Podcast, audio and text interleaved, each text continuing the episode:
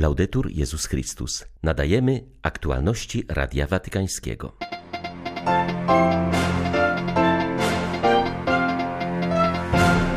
Rozpoczęła się wizyta Adlimi na czeskich biskupów. Pierwszą mszę odprawili przy grobie świętego Cyryla w bazylice świętego Klemensa. Zaostrza się konflikt w Etiopii. Zdaniem obserwatorów coraz realniejsza staje się groźba bałkanizacji tego kraju. Włochy zmagają się z silnym kryzysem migracyjnym. Drogą morską napływają przybysze z innych krajów. Natomiast młodzi Włosi uciekają z ojczyzny. W ubiegłym roku, pomimo pandemii, wyjechało ich 112 tysięcy. 8 listopada witają Państwa Krzysztof Bronk i Łukasz Sośniak. Zapraszamy na serwis informacyjny. W Rzymie rozpoczęła się wizyta Adlimina biskupów z kolejnego europejskiego kraju. Po biskupach z Francji i Polski do progów apostolskich przybyli biskupi z Republiki Czeskiej. Swoje pielgrzymowanie rozpoczęli od mszy w Bazylice Świętego Klemensa i modlitwy przy znajdującym się w tej świątyni grobie świętego Cyryla, który wraz ze świętym Metodym przyniósł Ewangelię na ziemię naszych południowych sąsiadów. Audiencja u papieża przewidziana jest na przyszły czwartek. Z tej okazji czescy biskupi chcą podarować Franciszkowi relikwie świętej Zdzisławy oraz 50 tysięcy euro na pomoc dla potrzebujących, mówi przewodniczący episkopatu Czech arcybiskup Jan Graubner z Łomuńca. Cesta czeskich biskupów Adlimina Apostolorum. Aktualna wizyta Adlimina Apostolorum czeskich biskupów różni się nieco od poprzednich. Z powodu pandemii nie towarzyszą nam tym razem wielkie rzesze pielgrzymów. Na skutek problemów zdrowotnych nie ma też niektórych biskupów. Nie wpłynie to jednak na przebieg tej wizyty. Przynosimy tu w sercu wszystkich, którzy zostali nam powierzeni w diecezjach naszej ojczyzny. Będą z nami we wszystkich świętych miejscach, które odwiedzimy, a także we wszystkich spotkaniach, czy to z Ojcem Świętym, czy w różnych kongregacjach. Jestem wdzięczny wszystkim, którzy nam duchowo towarzyszą i chcą razem z nami budować żywą wspólnotę Kościoła w naszym kraju. Chcemy umocnić swą jedność z Ojcem Świętym i rozpalić nasze serca do apostolskiej posługi i pracy w komunii z Nim na chwałę Boga i dla zbawienia tych, do których zostaliśmy posłani. Którymśmy posłani służyć.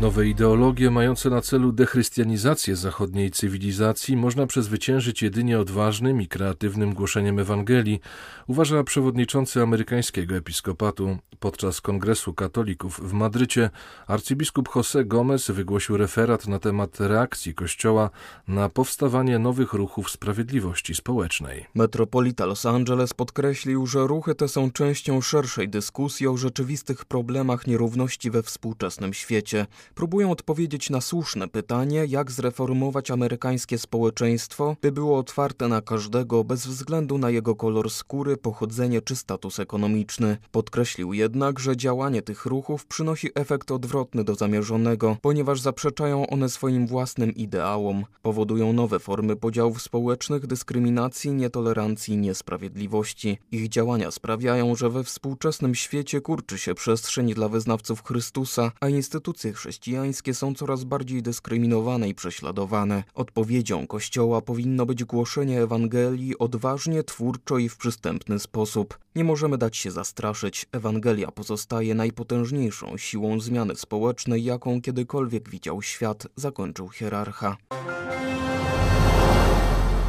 Zaostrza się konflikt w Etiopii. Z dnia na dzień wzrasta przemoc i głód.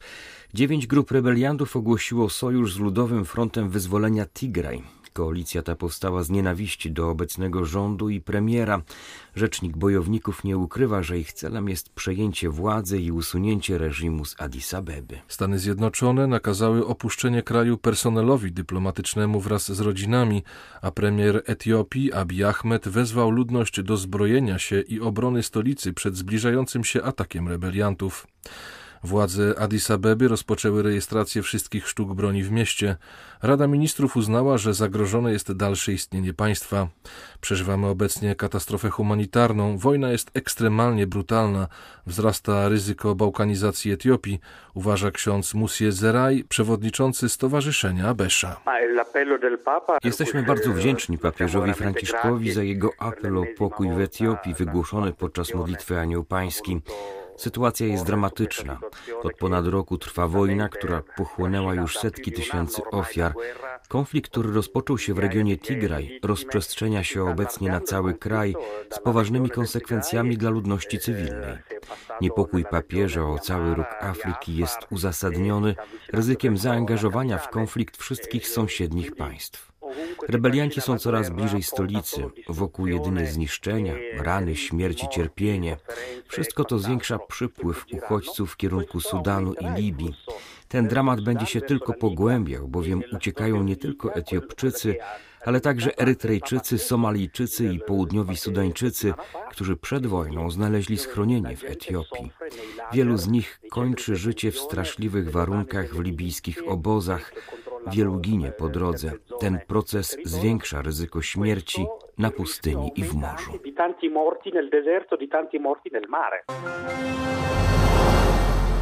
Nie ustaje masowy napływ migrantów do Włoch. Dziś do portu w Trapani na Sycylii przybił statek CI4 niemieckiej organizacji pozarządowej z grupą 847 migrantów. Jest wśród nich 170 nieletnich i 53 kobiety. Na plaży Campione w Kalabrii wylądowała dziś rano łódź z 53 migrantami. Na Lampedusie jest natomiast oczekiwany statek Ocean Viking z ponad 300 migrantami. Komentując wzmożony napływ migrantów, przedstawiciel włoskiej Caritas do spraw polityki migracyjnej podkreśla, że w obliczu zjawiska, które przybiera tak wielką skalę, nie można się ograniczyć wyłącznie do akcji pomocowej. Trzeba programów długofalowych, które zaangażowana będzie cała Europa, mówi Oliviero Forti. Z pewnością sytuacja, która teraz się pojawia i która pod pewnymi względami powiela to, co działo się już w ostatnich dwóch dekadach, jest kolejną okazją do wprowadzenia szeroko zakrojonej strategii, z pewnością nie tylko włoskiej, ale i europejskiej, w celu zapewnienia reakcji na froncie kryzysowym, ponieważ w każdym przypadku priorytetem jest ratowanie ludzkiego życia. Nigdy nie przestaniemy tego powtarzać. Bez wątpienia potrzebna jest też polityka, w ramach której wszystkie kraje Unii Europejskiej będą odgrywać wiodącą rolę w dialogu z krajami, z których ludzie ci wyjeżdżają, a także z krajami pochodzenia. Powiedzmy, że po tylu latach sytuacja międzynarodowa jest jasna. Wiemy, gdzie musimy interweniować. Potrzeba jedynie woli politycznej. Pandemia przyhamowała nieco eksodus młodych Włochów, ale go nie zatrzymała. W ubiegłym roku Italię opuściło 112 tysięcy obywateli. Rok wcześniej zrobiło to 122 tysiące osób. Dane na ten temat opublikował Krajowy Urząd Statystyczny. Dla Włoch są to dane dramatyczne, ponieważ kraj ten od półwiecza zmaga się z poważnym kryzysem demograficznym. Tymczasem opuszczają kraj przede wszystkim najmłodsi. W ten sposób w ciągu ostatnich 10 lat Włochy straciły niemal milion obywateli. Przyczyny emigracji są wciąż te same, jak czytamy w komentarzu do raportu. Rynek pracy jest nieatrakcyjny. Kraj znajduje się w impasie pod względem infrastruktury, innowacji, jakości usług. Panuje barokowa biurokracja, polityczna protekcja, a utrwalanie się przestępczego podziemia negatywnie wpływa na perspektywy na przyszłość. Jak powiedziała Radiu Watykańskiemu Delfina Licata, która prowadzi badania nad włoską emigracją, zjawisko to dotyka wszystkich regionów Włoch. Najwięcej Włochów wyjeżdża jednak z Lombardii, regionu weneckiego, a zatem z najzamożniejszej części kraju. Na emigrację coraz częściej decydują się ludzie dobrze wykształceni, mówi Delfina Licata. W perspektywie wieloletniej odnotowujemy znaczący wzrost o 190% emigracji Włochów z wyższym wykształceniem, ale jeszcze bardziej wzrosła liczba tych, którzy wyjeżdżają po maturze. A zatem tak naprawdę emigracja dotyka wszystkich grup zawodowych. Szukają za granicą lepszych perspektyw zawodowych, ale nie tylko. Często wskazują na możliwość pełnej realizacji, która obejmuje nie tylko lepszą pracę, ale też wyższe wynagrodzenie, lepszy styl życia, możliwość urzeczywistnienia planów zawodowych i osobistych. Podczas pandemii myśleliśmy, że migracja zostanie zahamowana. Tymczasem doszło tylko do małego spowolnienia i zmian w kategoriach wiekowych, bo wyjechali przede wszystkim ludzie wieku od 18 do 34 roku życia. Ryzyko związane z pandemią sprawiło, że wyjeżdżano przede wszystkim do krajów najbliższych. 78% emigrantów wyjechało do innych krajów europejskich.